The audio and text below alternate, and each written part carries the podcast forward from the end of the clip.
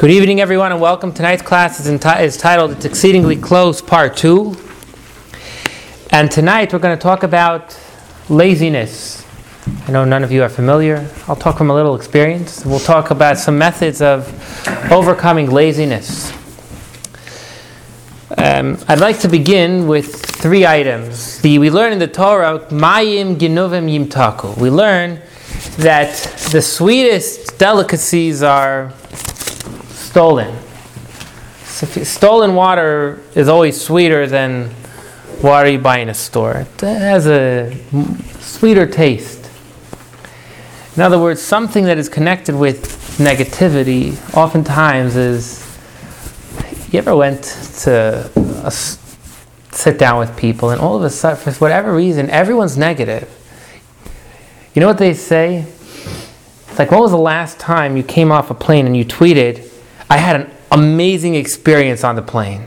Or you, it's not. If you have a good experience, that's boring. Ah, if United broke your guitar, now that is big news.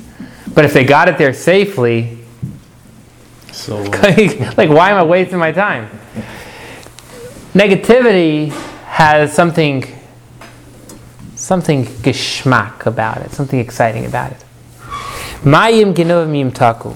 Stolen water is always sweeter is always sweeter than, you know, properly bought water. Reb Shmuel Munkes, a disciple of the Alter Rebbe, the first Chabad Rebbe, Reb Shneur Zalman, the author of the Tanya, of course. He was at a gathering, and the Rebbe's wife had made this wonderful delicacy, and the entire synagogue was up in arms about this amazing delicacy. And all of a sudden, he grabs it and he starts trouncing around, dancing with it, and throws it in the trash can. Now, this is like, you know, first of all, to take your own wife's food in the trash can is one thing, but but the uh, Rebbe's wife's food and throw it in the trash can. I mean, the, the Hasidim they pounced on him, and uh, all of a sudden the butcher runs in and says, "Stop! Stop! Don't eat that meat. It's not kosher." It's not kosher. Mistakenly, I got them mixed up, and the wrong meat came here. Hmm. So now all of a sudden, again, the Hasidim start to beat him. Why do they start beating Reb Shmuel this time? They say, "Oh, so you're a, now you think you're a prophet." but they came to him and they said, "How did you know? Like, what happened here? Why did he throw out the meat?" And he says, "Good evening and welcome." Oh, Good evening. You could choose any place. They, they said, how, how did you know that the meat was not kosher? And he says, there was so much passion to eat this meat, so much excitement that had to be not kosher. Kosher meat, you wouldn't be too excited about. Hmm. And perhaps this will explain to us a famous question. A famous question beginning on the first day of man's creation, the day man was created on Friday. Man was created around noon, 12 o'clock. Let's say Shabbos came in then, 6 o'clock. 6 p.m. Shabbos comes in. So from noon to Shabbos is 6 hours. Right, I'm talking 5,778 years ago. Man was created. When he was created, so a whole within that time, a lot happened. Hashem called all the animals, and every single animal passed by Adam, and he gave them their name. He gave each animal their name. Then he realized all the animals have partners, and I have no partner. So Hashem now created, took from Adam Harishon and created his wife Chava. And then around three o'clock, Hashem commands Adam, and so it's now three hours later.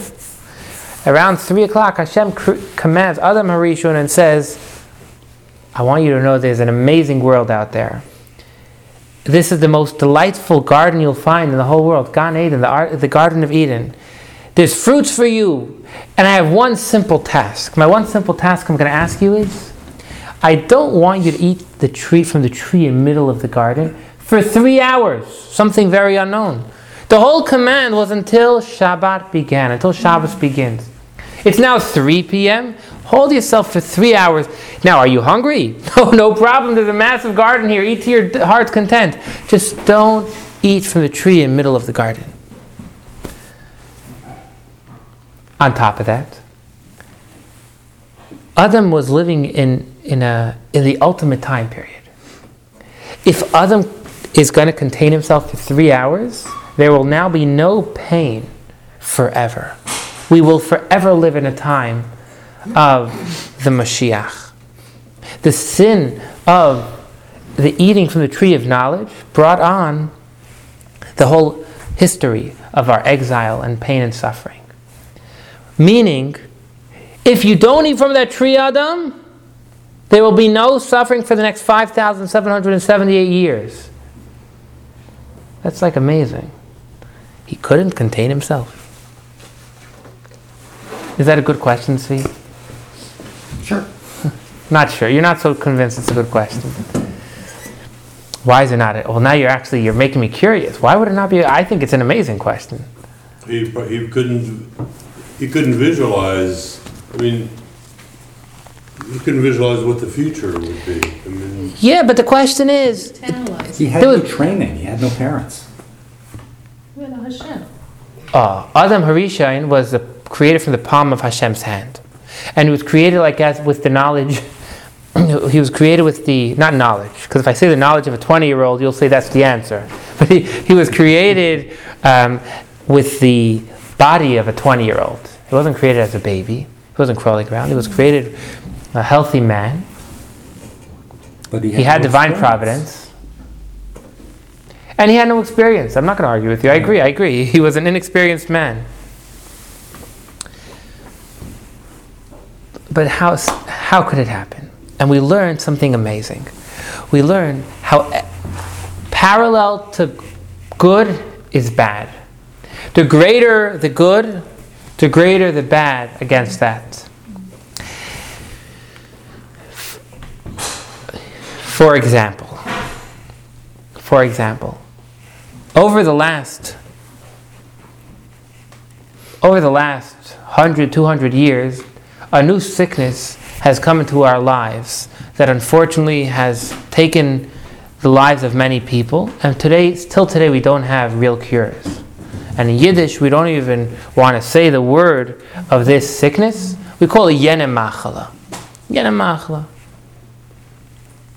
Does, are you familiar with what I'm referring to? Mhm. So let me let me say the I don't like we don't like to, but the word we're, we're talking about cancer. It's such a sickness that we don't even want to go ahead and, and pronounce it. It's a sickness, unfortunately, today that we really don't have the, the full cure to it. It's a really God should save us all and everyone from such a sickness. But it's a sickness that has only really come to the fore recently, in more recent times. Why is that? Now, I'm sure there is a, me- uh, a, a, there's a reason that the medical field tells us. But nonetheless, I want to tell you what the, what the Kabbalists teach us, why it's come in our times. Fascinating insight. Around three, four hundred years ago, there was all of a sudden an, a new addition in Torah. Now, addition is truly, in a way, heretical statement because you can never add to the Torah. But what happened over the last 400 years is there's an area of Torah which was, for the first time, revealed. Kabbalah was always here. Chassidus was always here. But it was always only allowed that the few and, and uh, special, the, the few and we'll call them elite, were allowed to learn Kabbalah, allowed to learn Chassidus. Around 400 years ago, the Arizal came and said, now it's time for everyone to learn it. So all of a sudden, there was now this new insight in Torah. And around the same time, with this new special energy that came to the world, there also came a new energy opposite in the medical field, which was a sickness that actually adds to a person. Generally, sickness is removed from a person. This sickness actually, unfortunately, adds. So, the, so again, in the Torah world, God brought now a new energy that was revealed in the world. But on the flip side, there's also this negative energy that came. In everything that's good, we always have the flip side. We always have the bad in our current world. Let's bring this back. Adam Harishon which, which, to just focus on this thought for a moment, this will explain to us at times when, why it is that, that people that are, are on such a high path, unfortunately, they still could sin. Why? Because the greater a person, the greater the evil is trying to fight him. The simpler a person, well, there's not so much money in, in, in the, the evil is not going to get so much out of him. But if he's able to get from someone on a higher level, so again, parallel to the good, there's always the parallel negative. Let's bring it back to Adam Harishon. Adam Harishon had in these three hours, he had the ability to breathe, to keep peace and harmony and good in the world forever. But now just think. Could you imagine the parallel negative energy that was going through him? We all know that we've had those times where the negative was getting us and there was nothing we could do. We learned that the energy Adam Rishon had at that moment, he had the good inclination for the next 6,000 years. Imagine all of our good inclinations, but imagine at the same time, he also had the negative inclination of all of us compounding him in these three hours. Does that make sense, Basha? So the good was tremendous, but also the negative was tremendous. And that is how the sin happened. Um, it's, it was still a big sin. And he still should have held himself back. But at least now we have a glimpse how it could have happened that in these three hours, this whole story transpired. Let's bring it back to ourselves. Everything good, unfortunately, has negative energy trying to get it. There's negative energy trying to get it. And what we're going to discuss right now, we're going to go inside, is we're going to see that the entire day, the Yetzer, the, the evil inclination is saying, Mark, just stay in your bed. What are you getting up for? Rafi, don't give tzedakah. Keep your money for yourself. Gershon, don't waste your time learning Torah. Go to work and do business. What are you wasting time? You, you, what, are you, what are you doing? There's so right. We, there's so much we could tell ourselves. Not there's so much the evil inclination can and does tell us. We all know. I don't have to tell you what your evil inclination is saying. I, I probably you know on your own. I, I may have some thoughts, but I would imagine we all know. We all know.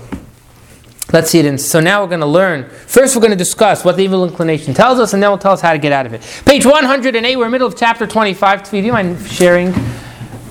Please. Page, again, page 108. Chapter 25, right hand column. Likewise, in the category of doing good, last week we discussed how you overpower, how you make sure not to transgress a sin. Now we're going to talk about how you make sure to do the positive commandments. Likewise, in the category of Va'asei Tov, doing good, to bestir oneself like a lion with might and stout heartedness against the evil nature which weighs down his body. The evil nature is coming and is holding you down. It makes you move slowly. Where is this negativity coming from? If you remember in chapter 1, let's take a little history in time. In chapter 1, we discussed that there are four elements that created the world, and similarly, the same four elements created the spiritual world fire, water, earth, and air. Which one of these four elements in a person creates that melancholy, that slow movement? The earth, as we're going to continue clearly. If this all comes from the so called element of earth in the animal soul. Because we have the makeup of our godly soul, we have the makeup of our animal soul. Where does this negative energy come from? This slowness, this weighing your body down. It comes from the attribute of earth, not the attribute, sorry, the element of earth in your animal soul. And this element of earth is restraining you from zealously exerting his body with all kinds of effort and perseverance. You naturally, your godly soul wants to fight. Your godly soul wants to connect with God and comes your animal soul and says, hey, relax. In the service of God, entailing effort and toil. We know learning Torah is, and to, to be an observant, an, a Jew that connects with Hashem, takes hard work, entailing effort and toil. For example, let's give some examples. We're going to give three examples. Could you call out what are the three pillars of the world? Tz- Tzedakah. Good. Torah. Torah. We learn in Pirkei Avot two different uh, understandings, but we learn once in Pirkei Avot that the world stands on three legs. Al shlosha amudim ha'olam omeid, Torah, the study of Torah, avoda, prayer, and gemilut chasadim and kindness. The world stands on three pillars: Torah, the study of Torah, avoda, prayer, and gemilut chasadim and acts of kindness. And we're now going to show you how in all of these three areas it's easy to convince yourself out of it. And you need to exert toil and energy to follow through, such as, let's continue, the first step in the study of Torah, such as laboring in the Torah with deep concentration. Torah study takes, you can't just read it, you can't read, you have, to learn. As well as orally, another item that's hard is when we study Torah, we're told that we shouldn't um, read the Torah with our eyes. We're supposed to actually pronounce the word, which again is something that for many, you'll go to yeshiva, you'll see many people. It's, very hard for them to pronounce the words out loud. It's, it takes energy, so that his mouth shall not cease from study. To quote the rabbis of blessed memory, they are reinforcing this idea. The study of Torah is not simple. One should always submit to the words of the Torah like the ox to the yoke and the donkey to the load. Meaning that just like an ox doesn't have a method out of it, you put a yoke on it and that's it. The same thing is study of Torah. It's not simple. Let's not let's not say, oh, it's it's not so simple. Nonetheless, pretend you're an animal. There's a yoke on you, and you got to do what you're told. This is a command from God. We got to listen. So again, the rabbis are reinforcing in the Talmud that study of Torah is not so simple, and it takes energy. So too in relation to avoda, the second pillar, to devout prayer. And prayer, how should prayer truly be with the utmost intention? That's hard. That is very hard. The whole world today, the whole world today is focusing on, the word is slipping my mind now, it's focusing on mindfulness. Mindfulness. What's mindfulness? What's mindfulness? Mindfulness means staying present. Mindfulness means being able to really connect with what's going around. What, what, what are you living in right now? It's a big challenge. Prayer, true prayer, means that we're talking to God and we're really thinking about what we're saying. We're not reading the prayer book, we're living the prayer book, living letters. That's hard. That is hard. It's hard to really focus. right? Today we're blessed with phones which allow us to not remain. They say, oh, there's no need to focus. You have time, check Facebook. You have more time, check the news. But don't try and just think. Don't try and just. that- That's a little scary. Rafi, you with me? I'm with- It's hard. That's the bottom line. The, hard, the bottom line is very hard to remain focused, and unfortunately, we learned that the attention span's getting shorter and shorter. How short could it get? It's getting. So let's bring it back. To study of Torah is, is hard. True prayer is hard. What's the third item? Milut Hasidim. Gemilus chasadim. Likewise, with regard to serving God in money matters, what's an example of money, money matters? Such as a duty of charity and the like. Duties which involve coming to grips with the evil nature seeking means of deception to dissuade the person from giving away his money. And physical health. Yeah, physical health. To help someone else.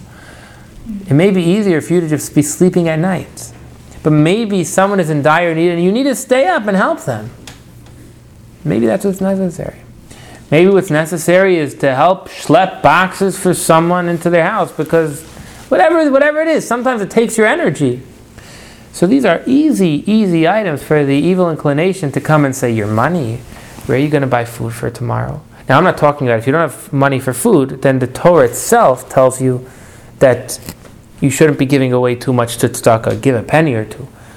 But the evil inclination could always find things. So, to wrap it up, study of Torah, prayer, and acts of kindness, they all are hard. They're truly hard. Okay, let's continue. So it is very e- sorry, before we get here, let's put it together and take again questions. To truly serve God is hard, bottom line. Positive. So any questions? Basha.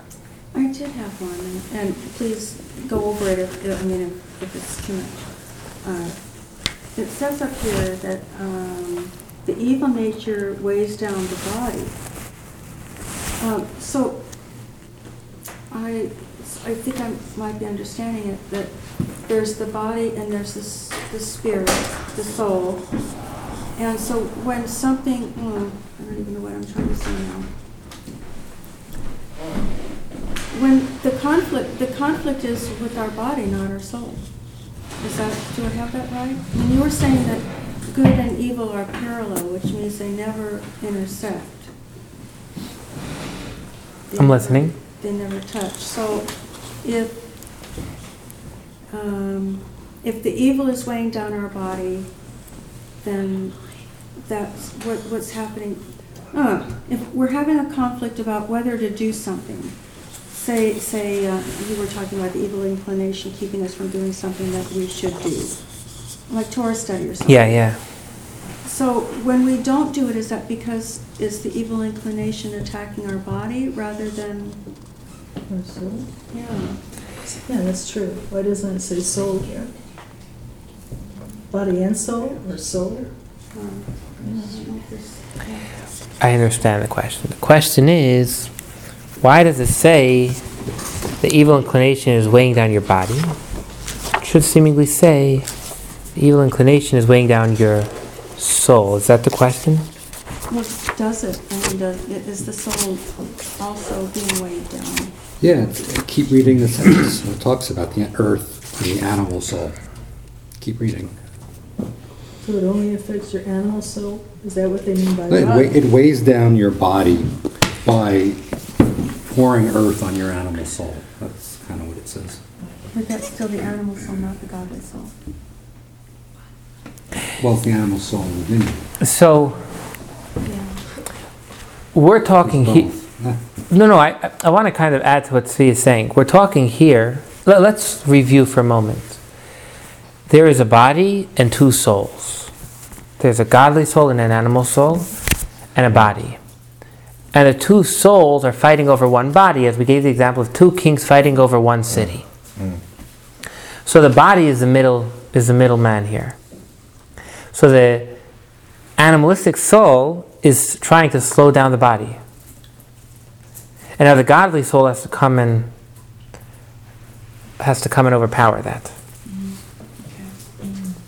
So when you put earth on the animal soul, that gives it more power over the body. Is that- The, the animal soul has earth. It has all four elements. Oh. When the attribute of earth is active in the body, it's going to slow down the body. And what does that mean? Meaning, if, meaning, everyone has a godly soul and everyone has an animal soul. Someone that is full of life and full of energy, what that means is that the attribute of, of earth from the animalistic soul is concealed and not really active. Someone that is lacking energy and drive and go and perhaps going through a very a very tough time and spirit then for them, the attribute of earth from the animalistic soul is very overpowering. Are there any other questions? Yes.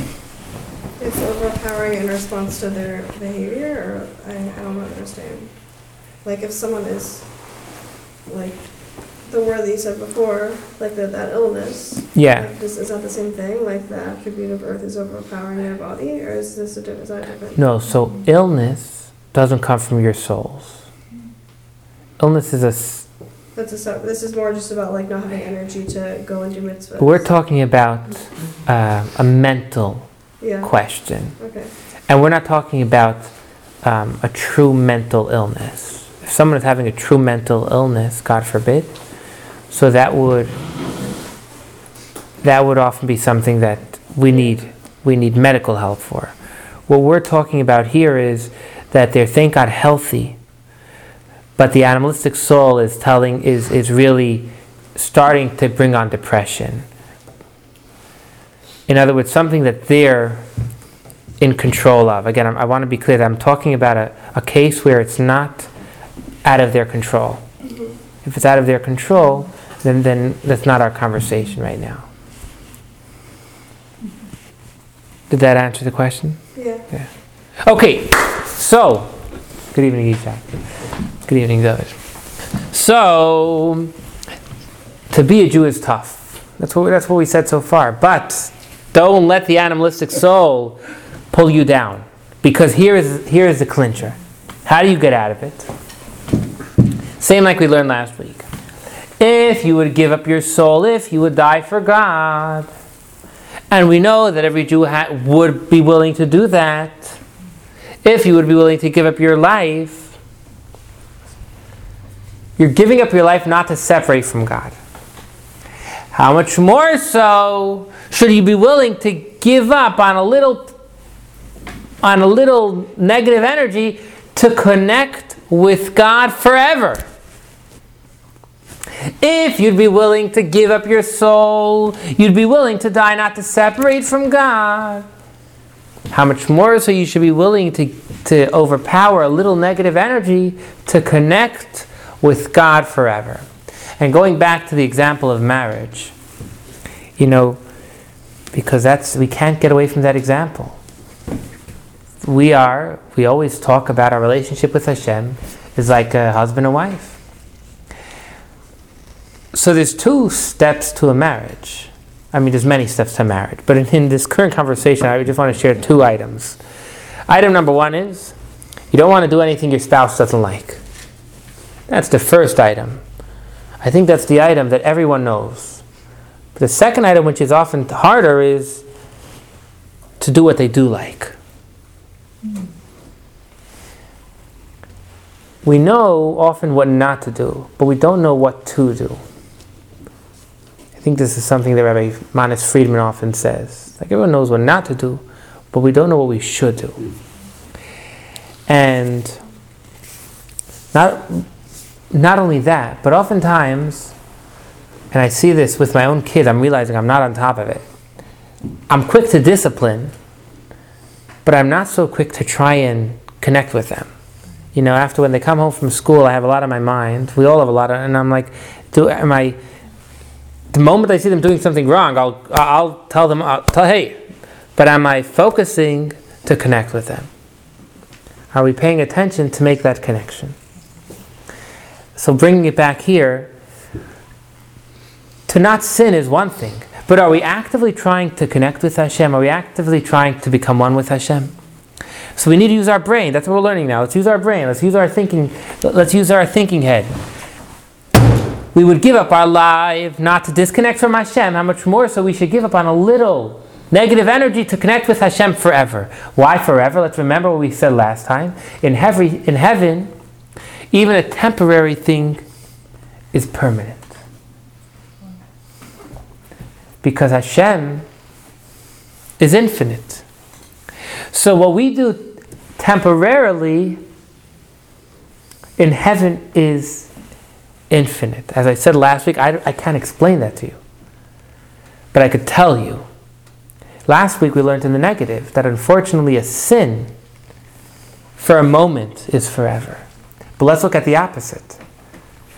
One mitzvah is forever. And as we said last week, this is the whole foundation of, the, of one of the major items of Chabad that I don't care what you'll do tomorrow, but put on tefillin now. Don't worry what you'll do tomorrow. I don't care if tomorrow you're going to eat kosher or non kosher, but eat kosher now. We discussed this last week. Yes, David. It seems that I have gleaned from the Tanya and from other works that while you are here, you have a chance to change the course. When you are in heaven, you have no chance. That's it, it's set. Yeah. That is eternal. So, how important then to establish the record, to correct the record, to supplement the record? Because once you're done, you're done. And you exist within the context of uh, the realm of Hashem and uh, eternity. And uh, there has been speculation as to what will happen when the Moshiach comes. I don't think I'm going to be there. And I would make one other observation, which I can't help under the circumstances. I have to say that my relationship with Hashem was vastly better and more fulfilling than the relationship in my uh, connubial bliss. So, how do we get out of this? How do we get out of this? How do we overpower this melancholy? It is very easy for a person, bottom of page 108. Six lines from the bottom, it is very easy for a person to restrain and subjugate his nature when he considers deeply that to conquer his nature and all the above and more, and even to do the very opposite. That means is by far, next page, less painful than the pangs of death. May God preserve us. For someone to study Torah is by far easier, God forbid, than death. For someone to have to focus in prayer is by far easier than, God forbid, death. For someone to give charity is by far easier than, God forbid, death. Yet he would have accepted the pangs of death, preserve us God, lovingly and willingly, only not to be parted from his unity and oneness, blessed be he, even for a moment, by an act of idolatry, God forbid. We would, heaven preserve us, have accepted the pangs of death, not to be separated from God for even a moment, all the more lovingly and willingly must he accept upon himself, listen to these words, powerful, to cleave to him, or cleaving to God, forever. For by fulfilling his will, blessed be he, by means of such service, there will be revealed in it incredible, listen to this, the innermost will of the Supreme One. Okay, so every time you do a mitzvah, the innermost will. We don't even know what our innermost will is. It is something we can't even connect to. But when I do a mitzvah, I can connect to the innermost will of God. And I'm not only connecting to it in a, in a concealed way, in a manner of countenance. God is smiling to us. And He's giving us His deepest treasure every time we do any mitzvah. And grave revelation, God is revealing Himself without, without any covering whatsoever. Ah, every time you do a mitzvah, Hashem is revealing Himself without any covering. And when there is no hiding of the countenance of the supernal will, there is no separation whatsoever. And nothing can have a separate and independent existence of its own. You remember we discussed that everything is God? But we said sometimes there's a separation. We don't, and it looks like we're separate. Well, now Hashem is revealing Himself to us in this incredible way, in the most loving way, in the most in the most deepest way. So that means that we have the ultimate unity with God without any separation. Every time we do a mitzvah, Hashem is revealing Himself to us in the deepest way. Thus, His soul, both the divine and animalistic soul that gives him life, together with their garments, will be united in a perfect unity with the supernal will and the light of the Ein Sof, blessed is He, as has been explained above. When we do a mitzvah, this is this paragraph is unbelievable. Every mitzvah you do connects you to Hashem forever. And but the connection is not just being connected to Hashem, you're being connected to the deepest levels of Hashem. And not only are you being connected to the deepest levels of Hashem forever, you're being connected to the deepest levels of Hashem forever in a loving and revealed way.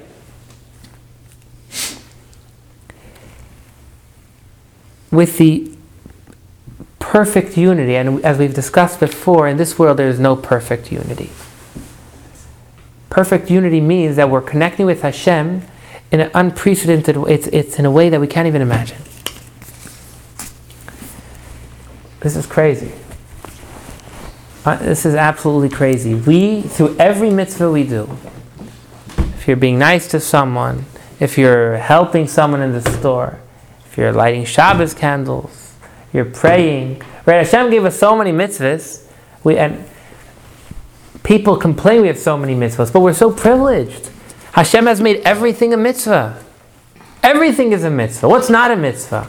You wake up in the morning to serve Hashem. Check, you've done a mitzvah. You go to sleep to serve Hashem. You're going to sleep. You've done a mitzvah. You're eating to serve Hashem. You've done a mitzvah. Everything is a mitzvah. But wait, but I suppose, okay, you're saying it's for Hashem, but aren't some of those things like just so you can just be surviving? I mean, If you do it in order to serve Hashem, then you're connecting with Hashem through it. You could go to sleep because you're tired. So ba- is- is your so your intention. Yeah, absolutely. Ab- absolutely. So what does it mean to connect? Are you talking about intention? Do you have to be conscious of it?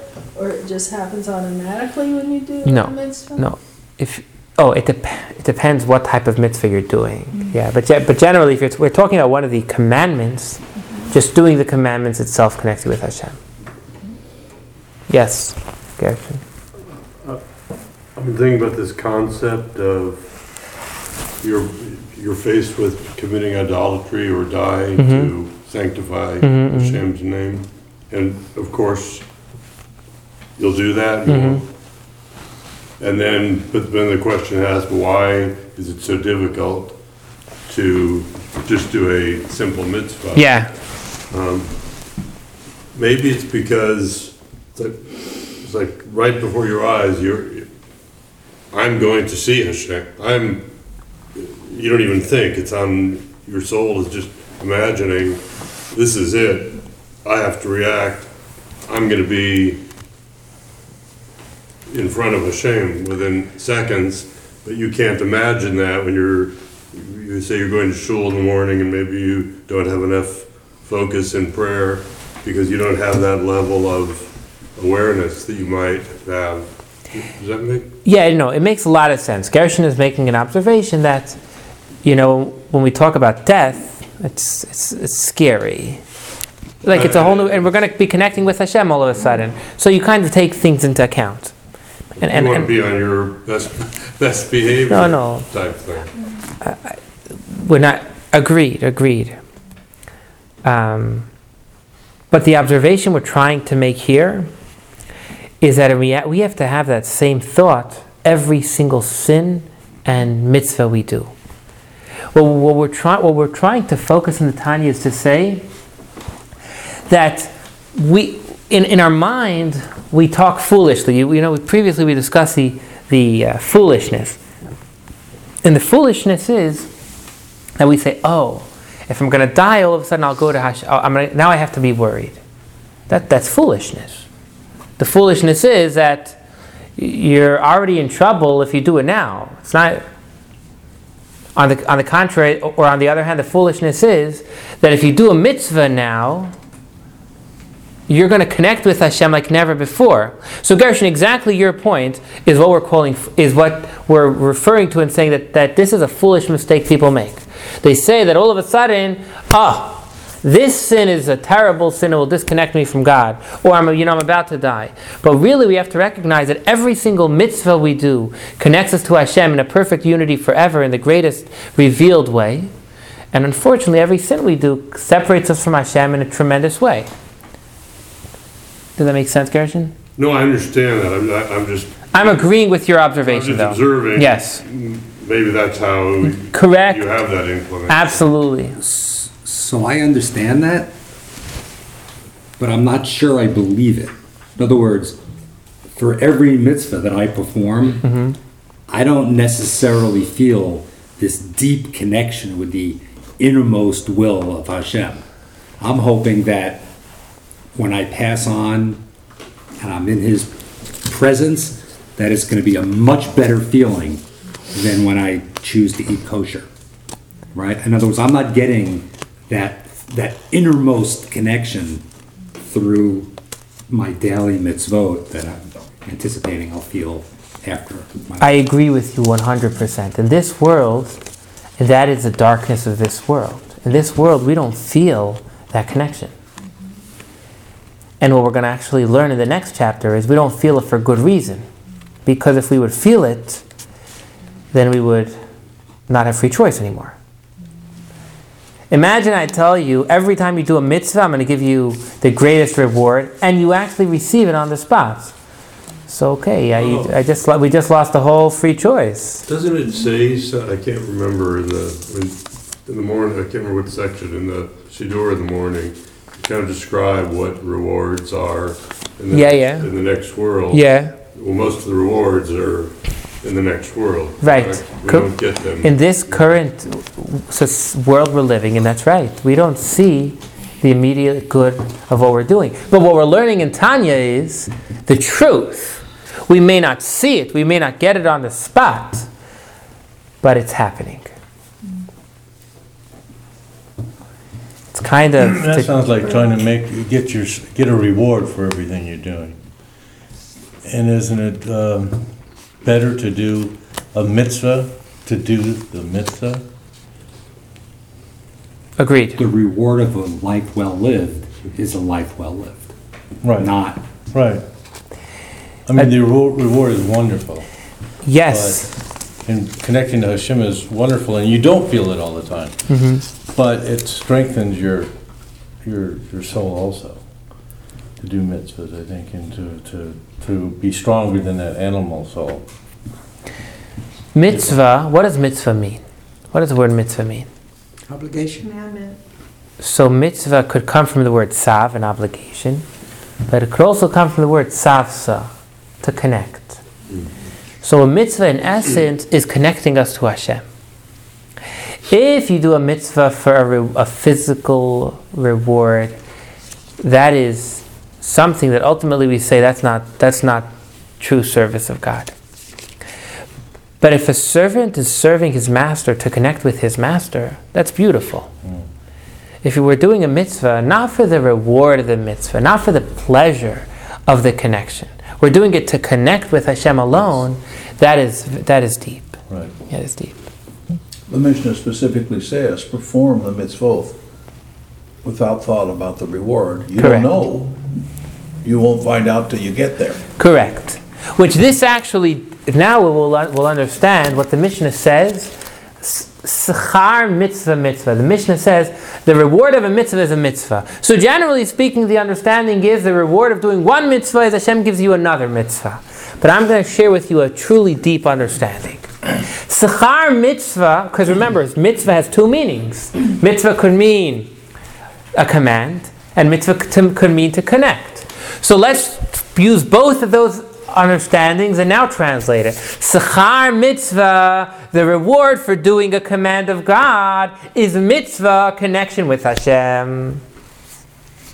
Schar mitzvah, the reward for doing a command of God, is to connect with Hashem. Okay, let's wrap it up and we'll take final questions. We started off saying that in the positive, no matter what's going to happen, we have a method to overpower. Because in Torah and the three pillars that the world stands in the study of Torah, in prayer, and in doing acts of kindness, there's, they are hard.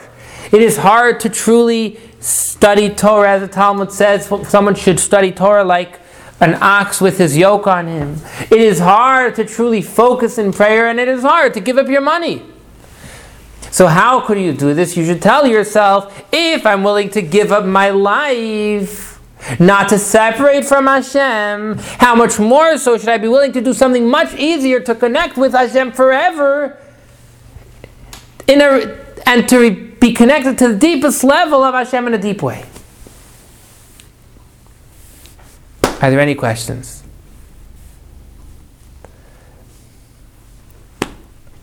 Okay, have a, have a wonderful night, everyone. Thank you. Thank you.